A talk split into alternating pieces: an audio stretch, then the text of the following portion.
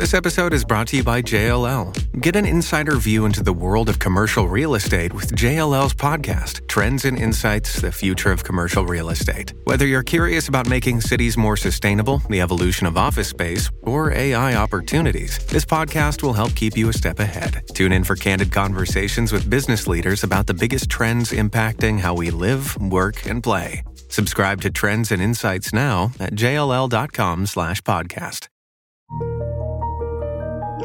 Welcome to Accelerate Your Business Growth, where we're exploring all sorts of business topics. Experts from around the world join me, your host, Diane Helbig, for a conversation where they share their expertise with all of you. Take what you need when you need it. Featured on Inc.com, Forbes, and MSNBC's Your Business, this podcast is recognized as one of the best podcasts for small business sales, leadership, social media, and more. When it comes to business, Accelerate Your Business Growth has got it covered. And now on with the show. My guest today is Tim Yurek. Tim is a highly accomplished financial consultant, veteran, and thought leader in his industry. As the founder and CEO of Tier One Capital, Tim has spent over 35 years helping thousands across the country achieve their financial goals. He specializes in growing businesses, attracting top talent, planning for business succession, and converting business equity into cash. With his membership in the Million Dollar Roundtable, Tim offers valuable insights and strategies to his clients to help achieve financial freedom. Thanks so much for being here today, Tim. It's certainly my pleasure, Diane. Well, it is my pleasure as well. And I I have so many questions for you, but I, I want to start with um, asking you if you would share with the listeners what your attitude is towards debt. Oh, you know, so most people have been raised to think that debt is bad. And what I have found is that not all debt is bad. And keep this in mind. I mean, we w- when I grew up, we didn't have my you know my family didn't have a lot of money. My dad was he worked he's, he was a welder. He worked for uh, coal comp coal companies in Northeast Pennsylvania. I don't believe he made more than eighteen thousand dollars in any one year. Wow. And um, understanding that, my dad's philosophy was he never, up until the time I think when he was like 75 or 76 years old was the first time in his entire life he had a checking account. Wow. Because we lived pay to pay. The money didn't come in like it, it didn't last long when it came in. And the only reason, by the way, that he he got a checking account was because Social Security was going towards direct deposit. Ah. And at first he fought it.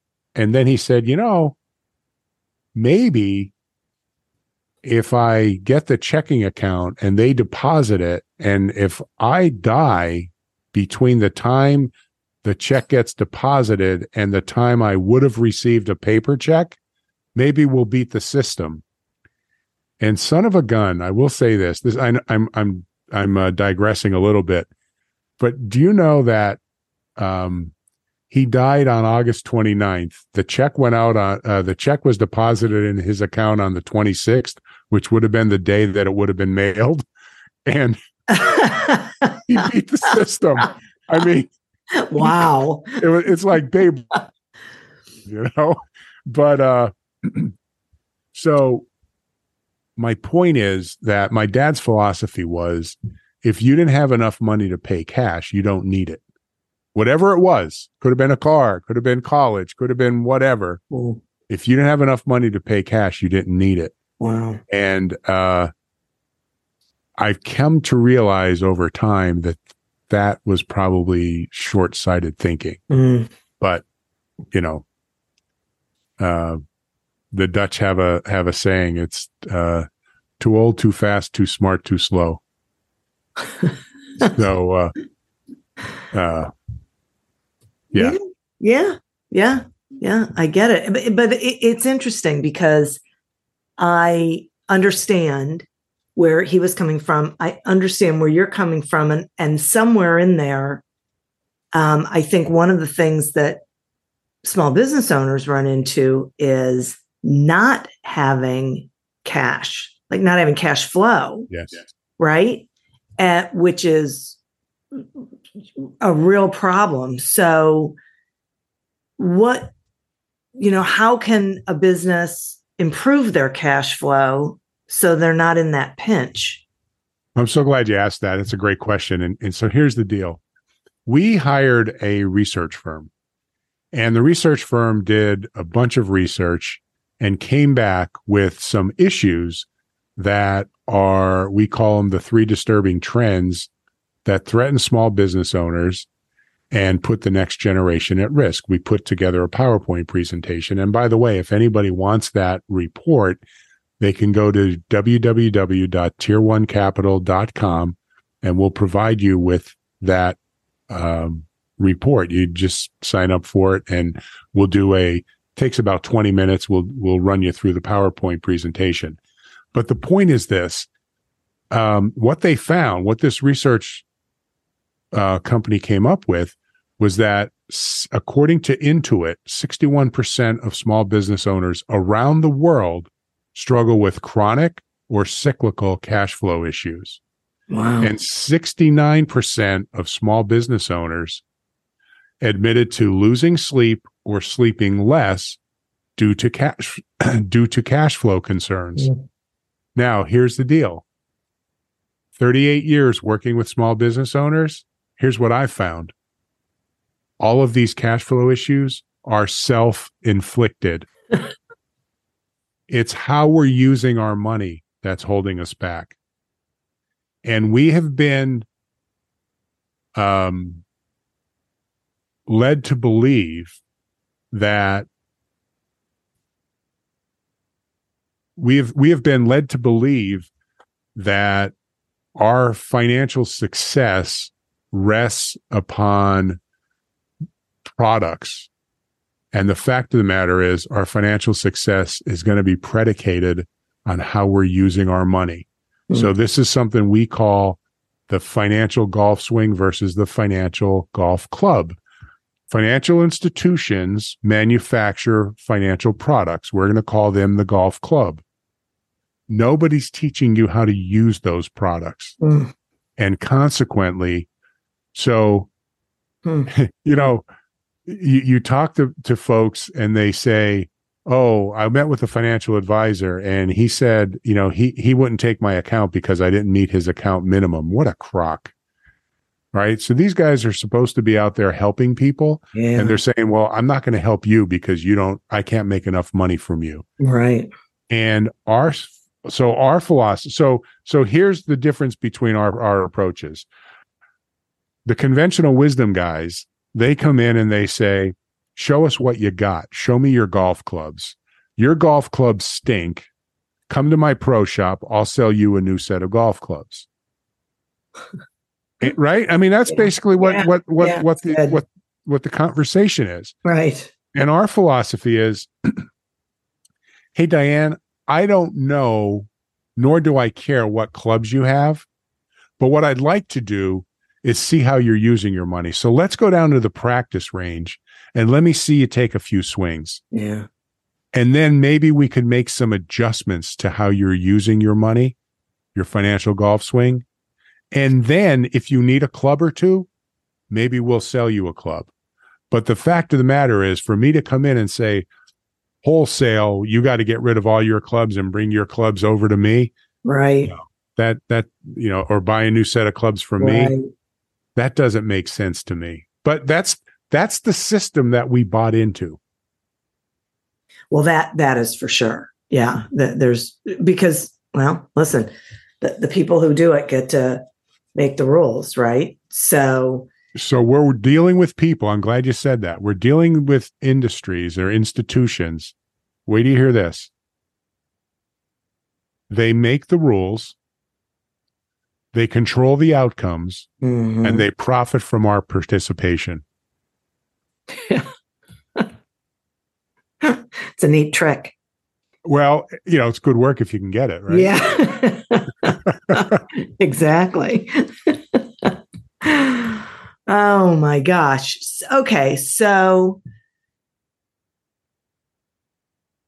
let's well let, let me let me finish up something here Okay. Uh, because because you you you asked the question of you know my attitude on debt right debt is neither good nor bad debt is a tool and if you can utilize this tool properly you can use it to your advantage yeah.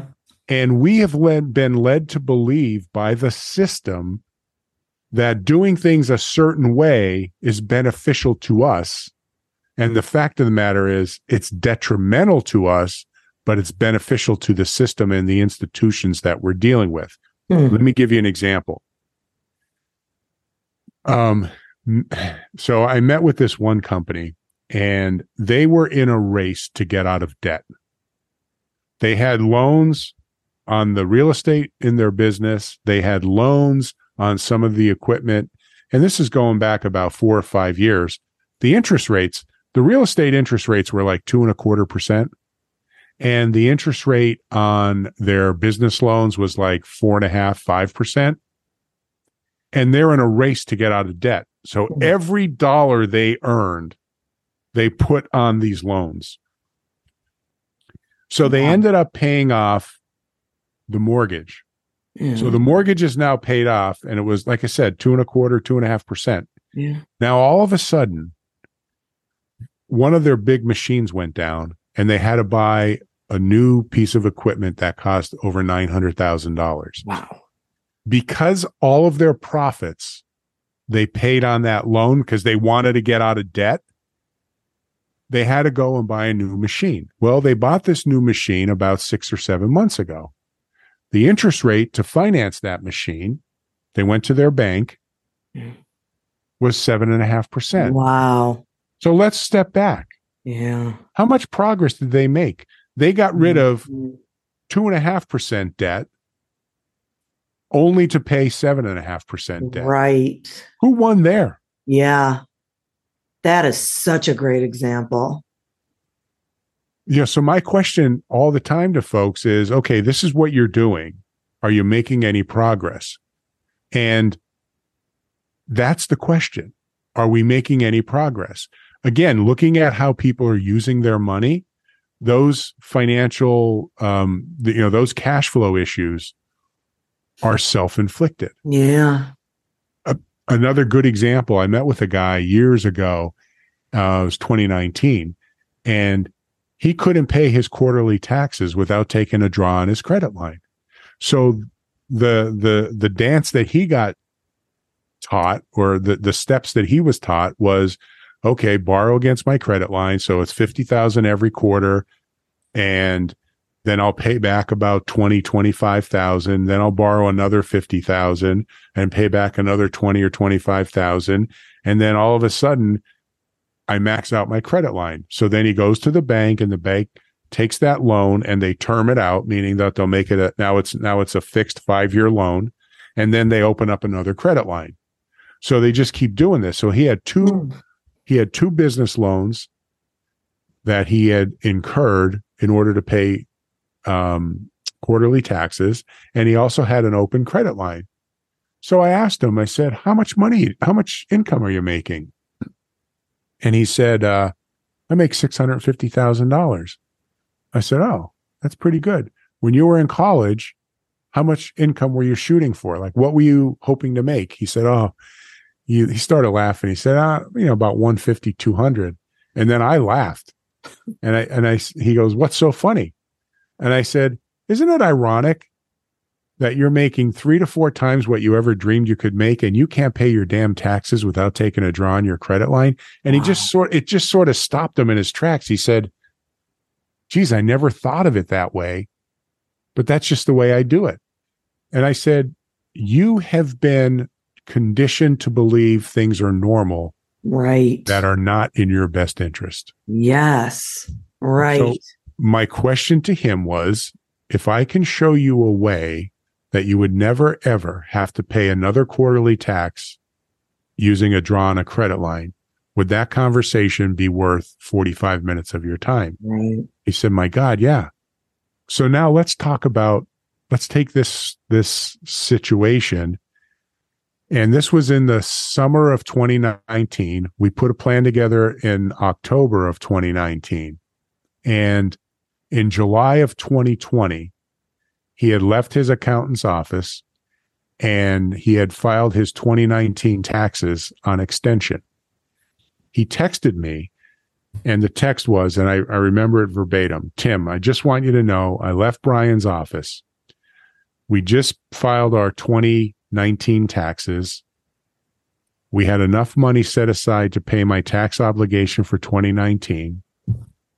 But better yet, we have money set aside to pay the September quarterly, the January quarterly, as well as what we think we're going to owe in April for our 2020 tax obligation. Wow, that's huge. Thanks for all you do for me and my family. Now, if that was the end of the story, is that a good story? Oh, yeah.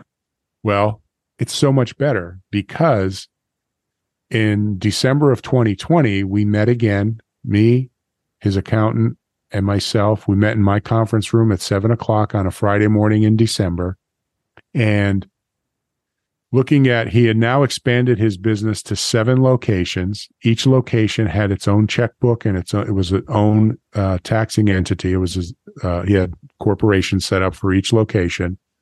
And between those seven locations and what he had set up with me he had 1.8 million dollars in cash. Wow wow. That's crazy. Well but here's the deal and this is the thing. So he was thinking about things the wrong way. He was doing things to benefit the system, not to benefit him. Right. He knows now, but he didn't know then, mm-hmm. was that he always had the ability to have that kind of money sitting around. He was taught to do things in a way that was not to his best interest. Right. His money. And that's really the key. That's where we help business owners. Right. Okay, so um, I love those examples. I'm so glad that you shared them because I can just imagine all the light bulbs that are going off over people's heads.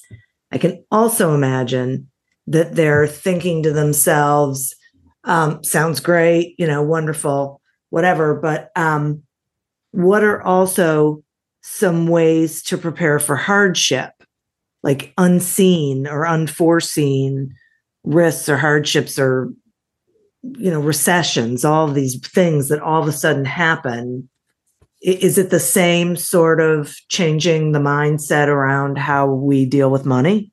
It, it, it absolutely is right? Whether whether you're you know a multi-million dollar business or you're a $300000 business it doesn't matter.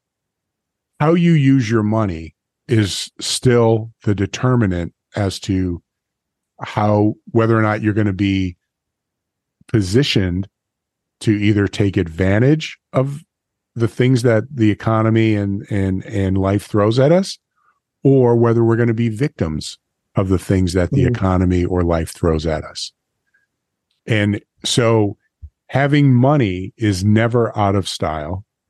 Being in control of your money is always in vogue. And one of the things that we have found we have been trained to look at things through the lens of you being in control of your money. Mm-hmm. And when you look at things through that lens, all of your decisions become much more clear because it's it's really cut and dried. If I do things this way, will I be in control of my money? No. If I do things this way, will I be in control of my money? Yes. Okay, I'll do it. I'll I'll do it method B because that's going to leave me or allow me to be in greater control of my money. So when you look at things through through that lens, your decisions are very very clear. It, they're easy to make. Right. And that's what happened to that gentleman I told you um, who was paying his taxes, his quarterly taxes using credit line draws. He was just looking at things through a different lens. Right. And you know, one of the the funny side stories to that situation was um, in December when we were sitting in my conference room with the accountant, the accountant said, geez, you know, I'm embarrassed. He said, I should have known all this. I said, Hey, let me ask you this. Was there anything here that we touched upon that you didn't know? He goes, No, but why didn't I put it together? I said, Because you've been trained to do things in a different way. Right. You've been trained to teach your clients how to pay as little in taxes this year as possible. Yeah. And in so doing, a lot of times they're giving up control of their money. Right. Where I've been in, I've been trained to teach my clients how to be in greater control of every dollar that comes through their checkbook. Yeah. And when you're able to do that, all of a sudden you're sitting on a pile of money. And here's one thing I noticed with all of my clients when you have access to capital, ideas or opportunities will find you. Yeah. You can't imagine, Diane, the amount of opportunities my clients have on a daily basis because they have capital and they have access to capital and they could move on those things immediately if they need to or if they wanted to. But the irony is they're being very because they're in a, such a strong position financially they're they're being very selective as as to how they use their capital Right. And just that feeling of being in control and having being able to make all those decisions it, it is uh, it makes perfect sense to me that opportunities present themselves because you see them that Yep. you see them as opportunities yeah and Mm. you know you had mentioned something about uh uh a few minutes back you had mentioned you know like a, you know what happens if there's a recession or something Yeah. right uh-huh. So I'm glad you brought that up because part of the research we did, um, MetLife did a small business owner survey, and they highlighted the fact that inflation was for 50% of the respondents said inflation was a colossal challenge to them. And that was in 2022. In 2021, only 19% of the respondents thought that inflation was a big deal. Hmm. But here's the scary thing that 71% of the respondents they predicted that times were going to be tougher and that inflation was going to be the biggest battle. Now the other thing is that same survey found that 66% of Americans think that a recession is just around the corner. So, so what are what are we doing? We're, we're predicting the worst, and we're not prepared for it. What what's happening there? I, I don't know, you know, I don't know that we're pre- predicting the worst, but we're expecting the worst. That's Yeah. what the survey said, right? Small business Yeah. owners are, are coming up, coming up with these responses. And here's the deal. Again, that, that research that we did also indicated that, you know, small businesses are the backbone of our economy, of the Yeah. US economy. Now, here's, here's a couple things that shocked me. Small businesses account for 44% of overall GDP. They account for 50% of all jobs in our economy Yeah, are jobs created and utilized in small businesses. And 90% of all companies are categorized as small businesses Yeah. in, in America. We are the backbone of this economy. And the problem is that unfortunately, small business owners aren't getting the advice and the attention that they should be getting. And they're not prepared for these things that might be coming down the pike. right. It's true. I, know. I, I hear that. That's why I'm glad we're having this conversation because this is something that is empowering and that that we can jump on, right? So if someone's listening and they're hearing everything that you're saying and they're thinking to themselves, okay, you know, I get it. Um, is there a, you know, like, is there a starting point? Is there a step that they can take today to start turning the tide in their business? Is there something they should look at? Is there, you know, what what would you say? Well, so it, it, it's it's hard because think of it this way. We've all been indoctrinated or it's been ingrained upon us to do things a certain way. And the the things we've been doing are actually the things that are holding us back. Now, here's the conundrum. I'm going to guess, Diane, when you woke up this morning, you didn't look in the mirror and say, I'm going to do my best to screw myself up financially today. right? Yeah. now, is right. it would it be a fair assessment to say that every move you made today and every move you've made in your life financially, you thought was moving you forward? Sure. Okay. If what you thought to be true turned out not to be true, mm-hmm. when would you want to know? Now. And that's so that's the deal. We've been again conditioned to to accept as normal things that yeah. are not in our best interest. So it's almost like most or all, I'm not going to say everything, but most or all of the things we're doing with our money are holding us back. Right. Because it proliferates the system, but it's not to our advantage. Now, here's the deal.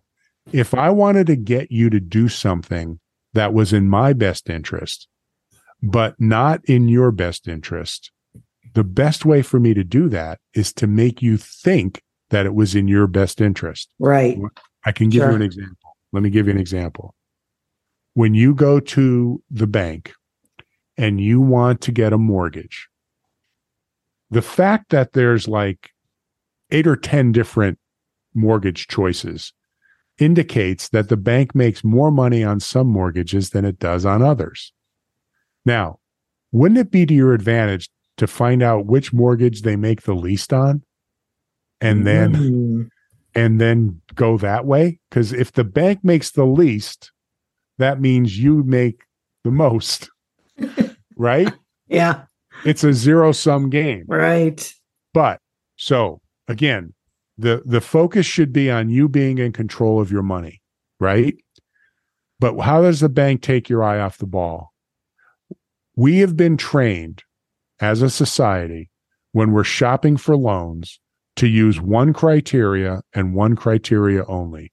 When we shop for loans, what's that criteria? Uh is it the rate or the monthly payment? No, it's the rate. Yeah. It's the interest rate. So as soon as we start talking about interest rate, our eye is off the ball. So here's how the bank does it. You go to the bank. Now it's all about cash flow.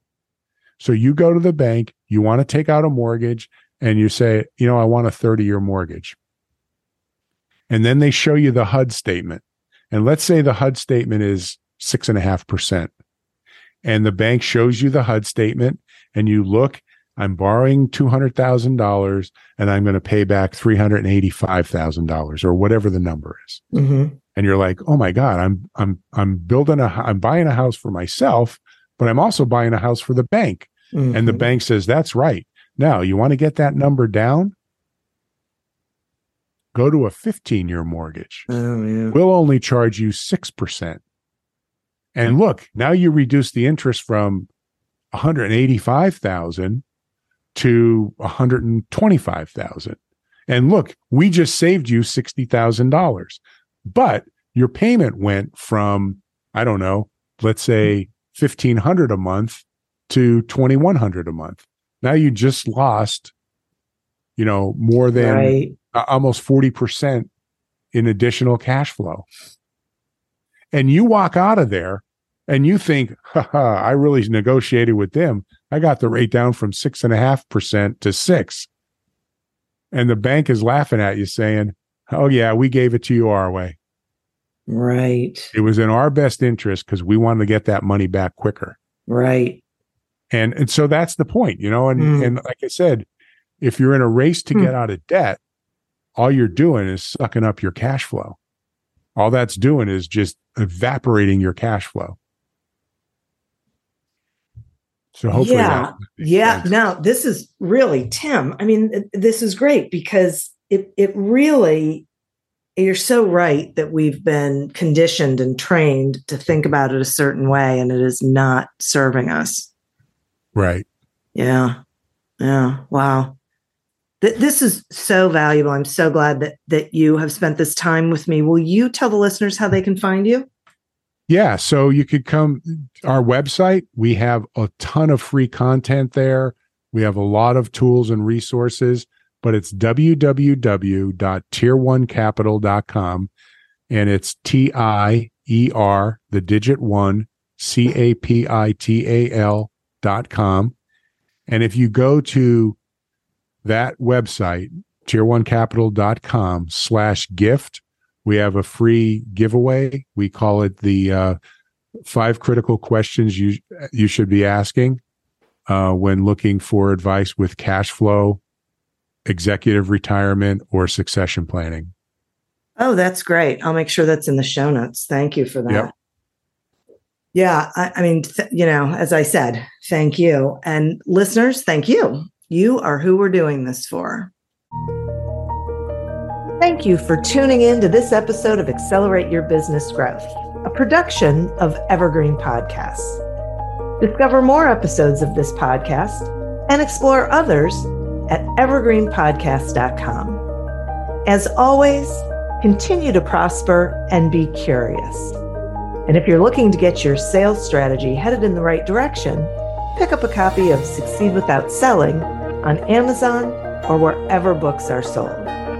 Until we meet again on another episode of Accelerate Your Business Growth, goodbye and good day. I'm a grown up. Me too. Yep, me too. But you know, these days being a grown up can really suck. Luckily, we're grown ups who grew up in the coolest generation. We had video arcades. And also some of the best TV and movies ever made. We lived the origin of awesome consumer electronics. The list goes on and on. Yep, Generation X. exactly. And we're Gen X grown up. Every week, the Gen X Grown Up podcast explores media, tech, toys, games, and more from both yesterday and today. through the eyes of Generation Xers who absolutely love that stuff. You can find us on iTunes or wherever you get your podcasts. Or find us on our website, genxgrownup.com. Life sucks as a grown up. All right, you think that was good enough? I, I hope so, man. I'm tired. Who listens to a promo on a podcast and then goes and listens to a different podcast? right, I, I, I've never done it. no. right.